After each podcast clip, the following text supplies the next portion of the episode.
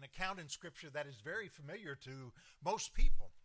Most people have heard about the miracle of the feeding of the 5,000. Most do not realize that Jesus had been on the other side of the Sea of Galilee, and on the other side, he had multitudes of people that had gathered around him. He had made the blind to see and the lame to walk. And the word of that had spread in such a way that as he was getting away from that multitude to go for a time of respite, to go for a time of rest, to go for a time to recharge himself, that he would be ready for all that would be before him. When he arrived on the other side of the sea, the multitude gathered again. And you know why they gathered? They had heard that there was a man that made the blind to see and the lame to walk. And that's a moving message. People wanted to see for themselves. They didn't want to wait. They wanted to see for themselves. So the scripture tells us that a great multitude gathered. Well, this morning I want us to talk about the great, the little, and the divine. First, there was a great multitude of people 5,000 men. Now, as was culturally practiced at that time, women and children were not important. So that crowd of 5,000 men was actually 15 or 20, maybe 25,000. If you're a Baptist education minister, it was 30 or 40, maybe 50,000. But it was a great crowd. It was a great crowd, and they all came to see Jesus. They weren't coming to a ball game, they weren't coming to a, a concert. They came in the middle of nowhere to see Jesus. Because just like the blind man testified, I can't talk about all these other things, but I can tell you this one thing I was blind, and now I see. We can only testify for what God has done in our lives. And here, that word had spread, and this multitude has come. And they've come to Jesus seeking spiritual satisfaction. They're searching. They want answers. They want to know about this man that can change the lives of people. And that's why they've gathered. Well, Jesus looks out at the multitude and he's got his faithful followers there, those 12 that have been so close to him, that have walked with him through all these events. And this is on one occasion, one of the few times, maybe the only time, that Jesus asked his disciples for advice. And notice what he said. He asked a question. Now, the question is, what are we going to do? he didn't say, What are you going to do? Now, notice that. He didn't say, What are you going to do? He said, What are we going to do? And the scripture says he already knows what he's going to do. But he wants to see what you're going to suggest that we do. And that says to me that God wants us to be involved in the solutions of the problems that we have in our lives. We're not alone, God's with us. But he wants us engaged in that process. It's not a one thing that we're asking God and sitting back and waiting on God. God expects us to act. He expects us to move. He expects us to do our part. God intends for us to be involved in the solutions to the problems that we have in our lives, and God knows every one of us have problems. We do. Some of them are great problems. If it's my problem, it's a great problem. You know? It's like when someone says you're going in surgery, that's a minor surgery. There is never a minor surgery. All surgeries are major, especially if it's your surgery. It is. Problems are great. We all have problems. But God intends for us to be involved in the solutions. Know this Jesus knows what he intends to do in any situation. Any situation. Jesus is never caught off guard. No one or no situation sneaks up on Jesus. Now, I've got some sisters in law that are sneaky. They will sneak up on a conversation, they will sneak around. But listen, no one can sneak up on Jesus. He's always in control, and he always has a solution. He's waiting for us to get involved. He's waiting for us to have that dialogue together. The problem was presented here, I believe, in Scripture to test the disciples to see what they were going to do. I think the problems that we have in our lives come to test us, to see what we've learned, to see how we've become involved. What are we going to do? God wants us involved in that. But also, not only was there a great question, there was a great dilemma. There were too many people to feed. There was not a Tony's chicken and waffle out in that desert. There was not a McDonald's. There was not a Wendy's. There wasn't a Fred's. None of those places were out there. There was no food anywhere around. And the problem was that crowd, no matter what that number is, if it's 10, 15, 20,000, when you count the women and the children, it was a great crowd. It was a great problem. There was a big dilemma. Philip said, and Philip was the bean counter. And now, if you're a bean counter, there's a place in life for bean counters. My youngest son is a bean counter, he's an accountant. And they look at things totally different. Right, right. They do. They look at a bottom line. They look at one plus one equals two. All I'm looking at is that two. I want to make sure everything getting to two is correct. But all I'm looking at is that two. And the bottom line is we have two. That's how an accountant looks at things. Philip did that. And he said, Listen, Lord, we have eight months' salary. And that's not enough money so that everyone here can receive just a little food. Jesus wanted to hear that. He wanted to know what Philip thought. Philip would be like our Deacon Granger, or Sister Karen, or Sister Cunningham, Sister Argo on the finance committee. They handle our finances. Their responsibility. They're charged with that. They have that responsibility. They're, we have charged them to think that way. We want them to look at the situation logically. We want them to look at it statistically. Now, if it had been that committee, they would have had graphs and everything. So, Jesus, ah, Jesus, this is what we got. If we do that, it's going to take all of it plus some. Then we're not going to have anything. I mean, they would look at it in that logic and financially. But Jesus wanted his disciples to realize there's no way this is going to happen with what we've got. He wanted them to start thinking about that. He was planting that seed in their minds so that they would begin to think that it was not something they could do in their own power. He was putting that on them. Now, there are great problems in the world today. We look around, there's hunger, there's malnutrition, there's poverty, there's injustice, there's disease, there's war, there's lack of access to safe water, there's lack of shelter, there's lack of medical care. And you know, I can talk about all that in terms of the world, but you know what? I don't have to go any farther than right here in Polk County for all of those issues. We talk about the world as being other places, but let me tell you, those are things that happen right here in our backyard. And there are people in need, people that have great needs that we need to reach out. The great problems are there. How are we going to respond to them? 21,000 people, uh, 21,000 children die every day in the world. There are 148 million orphans in the world. And there's a great question. The problems are great, but what are we going to do? What are we going to do? All Christians are called to be a part of the solution. Now, the dilemma is great. Our resources can never solve the problems of this world. And we need to understand that. We need to accept that. It's not our resources that are going to do it. But I want us to look at the little. As the crowd is gathered there, the scripture says there's a little lad there. Now I want you to understand that term lad. That's a diminutive term. That's a little boy. We were missionaries in Romania, and in the Romanian culture, gypsies are looked down on. But the lowest rung on a ladder in society in that part of the world is a gypsy boy. You get no lower than a gypsy boy. Well, that's the term that's used here. Here's a little boy, a little lad. Isn't it often amazing how often God uses small, insignificant things to confound the mighty?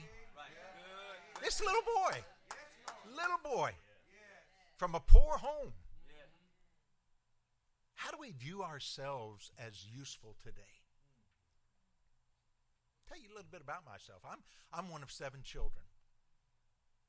Grew up with a single mom, feeding seven children on very little. We were poor, we didn't even know it.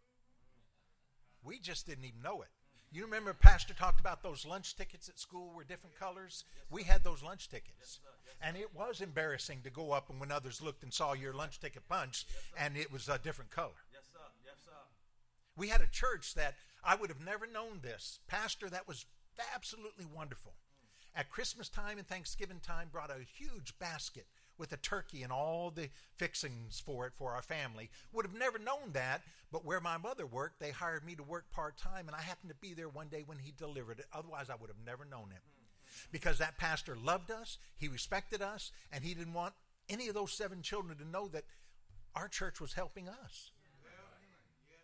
On a Wednesday night, if you hear the Wednesday night I shared, I, t- I told the church, if you ever have rice pudding, I'm not eating it. I grew up eating so much rice pudding, I don't care if I ever see it again. Some of you would know what that's like. That dish you ate over and over and over again. And I had a mother that could go into a pantry that had very little in it when we said there was nothing to eat, and she could fix a full meal. I was just like this little boy. In fact, if you were to go back to my hometown, Clarksville, Tennessee, and ask them about Ron Gunter, they would be shocked to see where I am today. And that's only by the grace of God. This little boy, this little boy, let me tell you, you look at your usefulness to God. God has a use for every one of us. I like what Ethel Merman said God didn't make no junk. he made every one of us, and we're special in His sight. And we must always keep that before us. Do you feel too small sometimes to be used by God or too insignificant? Well, let me tell you, it is not our size which determines our usefulness to God, but rather it's our willingness to be used by God. We have to be willing. We have to step out. We have to say, Yes, Lord, I will do it. And then God will take us and He'll use us. But then look at this little boy again. I love scripture and about Andrew. Andrew is always bringing people to Jesus. He was the evangelist of the group. He was out working the crowd and he found this little boy with his lunch. Now, let me tell you about this little boy, his lunch. It's a famous lunch. It says he had five loaves. No, he didn't have five loaves, he had five little biscuits. Two fish. He didn't have, these were smaller than the fish we were catching. They caught yesterday. I didn't even catch one, didn't even get a bite. There's something about it. I'm gonna I'm gonna let Sister Granger start baiting my hook because they bite her hook. They don't bite mine, even if it's right next door. But he had two fish, probably like a sardine or a, an anchovy. That was his lunch. But he had five barley loaves. Let me put that in context for you. Barley was the cheapest grain of that day. That means he was from a poor family. He didn't come from a family with servants and high grain. He came from a family that was struggling just like all the others. The cheapest grain available. Loaves that were low quality grain. That says to me that God can use things even when they are not of high quality by the world standards. So never think God can't use you. Those two fish.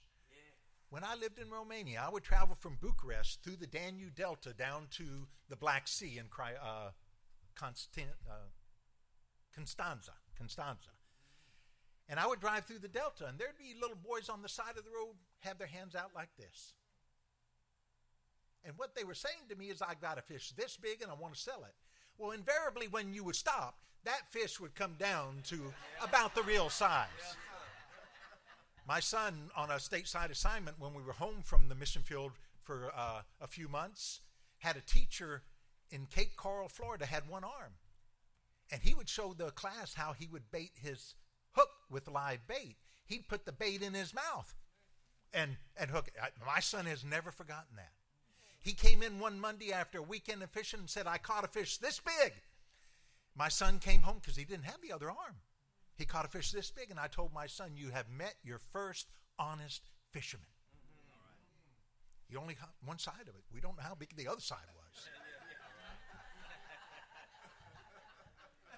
As small as his lunch was, he gave it all. Now I want to ask a question. What if that boy had been selfish? Now, a lot of you have grandchildren, even great grandchildren. And it's amazing how quickly you can say, mine, mine, mine. We didn't raise them that way. It just happened. That's sin. That's all there is. That's sin. But what if he had been selfish that day? What if he had said, now, wait a minute. My mom made my lunch for me. Your mom should have made your lunch for you. What if he had done that? The greatest miracle in the New Testament, with the exception of the resurrection, the only miracle that's recorded in Matthew, Mark, Luke, and John, the only one of all the miracles that's recorded in all four Gospels, would not have happened if that little boy had been selfish. And isn't it interesting we don't even know what his name is? That's what I want to ask when I get to heaven. What's that little boy's name? What is that little boy's name? So important to be recorded in all four Gospels. And God used them to feed the multitude. Listen, if we wait until we have enough, we will never give. And the world will not experience the gracious power of Jesus. The blessings come when we give ourselves and we give our resources, our time, our talents, and our finances to Jesus. And we allow Him to use them to minister to others. That's where the blessings come. But not only was it a little offering, there was a little faith. You remember what Philip said? Our salaries will never feed these people. And Jesus wanted them to recognize that. He wanted them to realize that if something happens here, it's not going to be because of us. If something happens here, then Andrew, with the five loaves and the two fishes of the boy's lunch, it's something, but is it enough? Even Andrew had his doubts bringing the boy and his lunch to Jesus. And this happens to us. Jesus asks us to present a solution to the dilemmas that we have we get a, a faint glimmer of hope. We have a faint spark of faith. Then we become overwhelmed and we begin to think, but what are these compared to the resources that we have? What are these compared to the problem and how great it is? But remember, it is not the size of the resources, it is the size of the willingness. It's not the size of the offering, but it's the size of the heart that offers it. It's not the size of our faith, but it is the location of our faith. In whom do we trust? We trust Jesus. We stand with Him. Good Hope Missionary Baptist Church started with a calling over 100 years ago. The church heard Jesus ask the question What are we going to do? what are we going to do in Gordonsville? Gordonsville needs a church. We stand on the shoulders of those who came before us. And we must never forget those. And some of those are very broad shoulders that paid great prices for us to be able to worship here today in a facility that has air conditioning and indoor plumbing and has a cooling air and has great lights. That was provided by those who came before us. There's a legacy that we have because of them and we meet because of them. They had a vision. And we're living that today. We've had great growth. I've only been here for a year, and God's done some amazing things in this last year. But I just can imagine what all God did before I got here. You know, I was a, a pastor for almost 25 years. And the last church I pastored before I went to the mission field I happened to be the pastor at the time we built a multi million dollar education building, mm-hmm. multiple stories, elevators, and everything. Right, right. But the reality was, I had nothing to do with that. It was the pastors who came before me. It was the vision of a pastor maybe 15 years before I got there who said, We need to plan for this. And they began saving the money for it. I just happened to be there when God's timing was right and allowed it to happen. But unfortunately, it was my name that went on the tombstone, not the tombstone, cornerstone in the building. Now, to the former pastors, maybe it should have been a tombstone. But they paid the price. I got to reap the joy. And we must always remember that as we celebrate, as we rejoice, there are others that paid the price before us and we must always keep it in context and always remember that. But then enters the divine. In verses 10 to 14, there was a divine command. He said, Have them sit down, have the people sit down. Now, they had to exercise faith. Sit down, have faith, believe, trust that Jesus is going to provide rather than becoming overwhelmed or pacing about anxiously. Listen, obedience was required. And I will say today, obedience is required of God's children. It is required of us. The scripture records that the food was distributed to those who were seated, not to the people in general, not to the people standing, but to those who were seated. It was done in an orderly way. That's right. That's right. Our God is not a God of confusion. and sometimes the church needs to be reminded of that. Our God is not a God of confusion. So then we see the divine control. Jesus took the loaves. He took control of those loaves. It was transferred from that little boy who gave all that he had to Jesus. Jesus took it and that says to me that the miraculous can happen in our lives when we relinquish control of our lives and our possessions and we turn them over to Jesus. You know what? We are simply entrusted with what we have until we go to be with Jesus. It's not ours, it belongs to God. All of it belongs to God. And we need to be reminded of that. He gave thanks. He didn't plead with the Father with what he was going to do. He thanked God for what they had. Those five little biscuits and those two little fish. The food, the provisions. And then he distributed the resources. He didn't hoard them. He distributed them. And everyone had as much as they wanted. Everyone. Now, some religious organizations ask for money and resources and they hoard them. Mm-hmm. Or they spend them wrongly. That's right. That's right. That's right. But there are good organizations. Yes, good Hope Baptist Church. Yes, sir.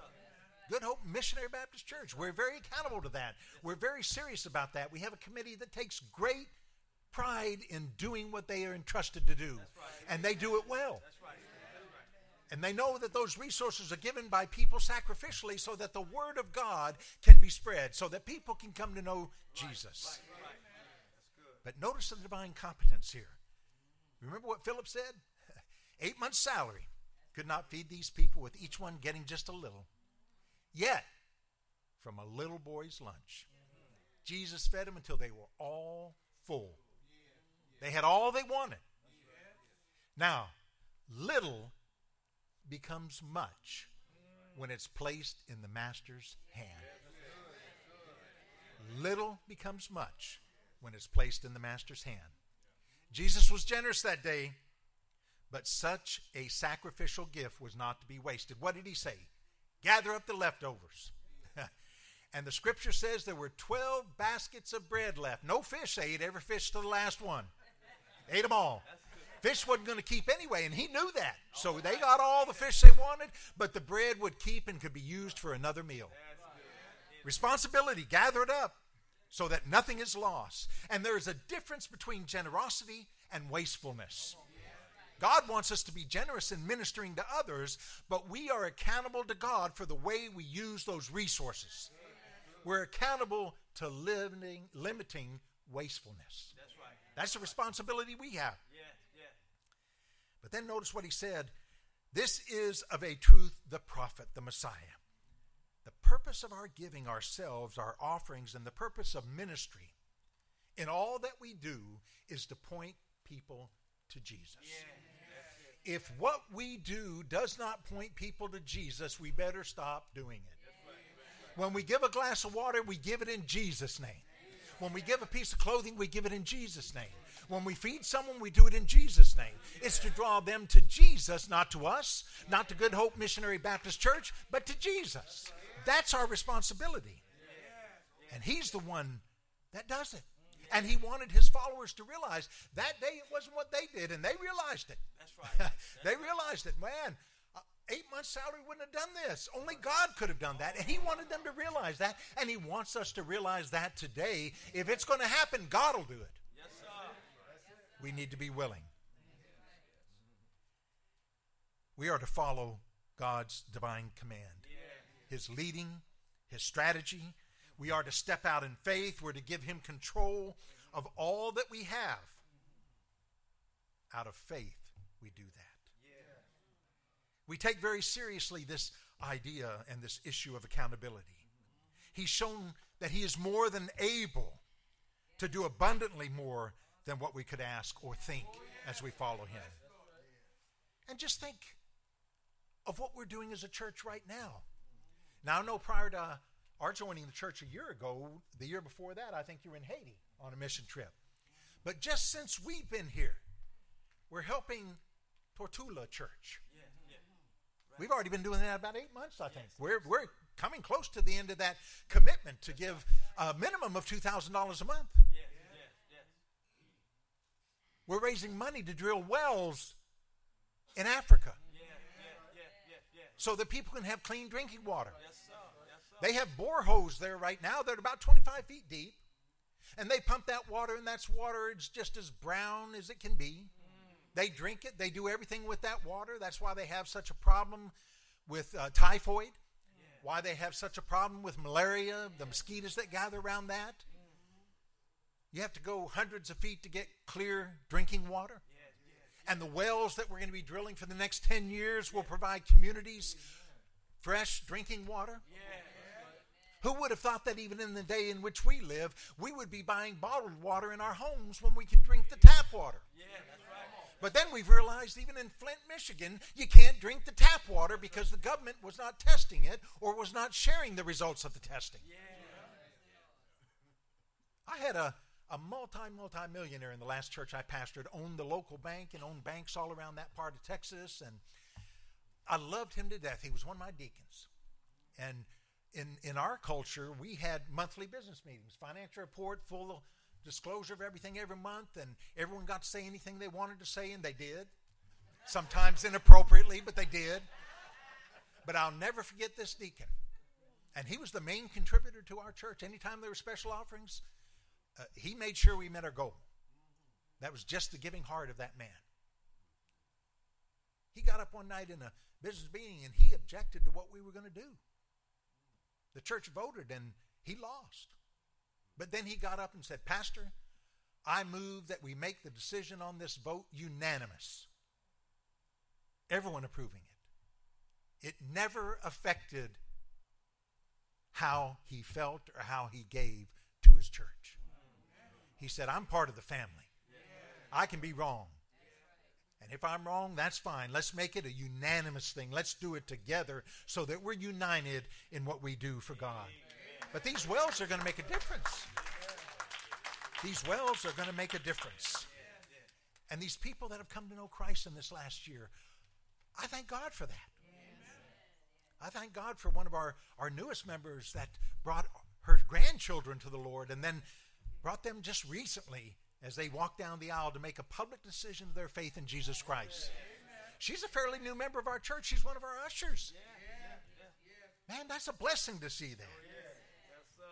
Me tell you, the world is facing serious problems. And God invites us, in fact, He expects us all to participate in the solutions. We have resources. God has blessed all of us, hasn't He? I look back to where I came from. Three bedroom, one bath house, about 1,100 square feet. Six brothers and sisters. We didn't even close our eyes when we prayed the blessing over our food because we were afraid one of our siblings was going to get the head start for us during the prayer. Listen, I'm serious. And if you were to ask people from that time, they probably would have said, not going to amount to a thing but by God's grace. By God's grace. I had an older pastor when I was growing up, and he said, Everyone talks about the good old days. He said, Let me tell you about the good old days. The only good thing about the good old days is they're gone.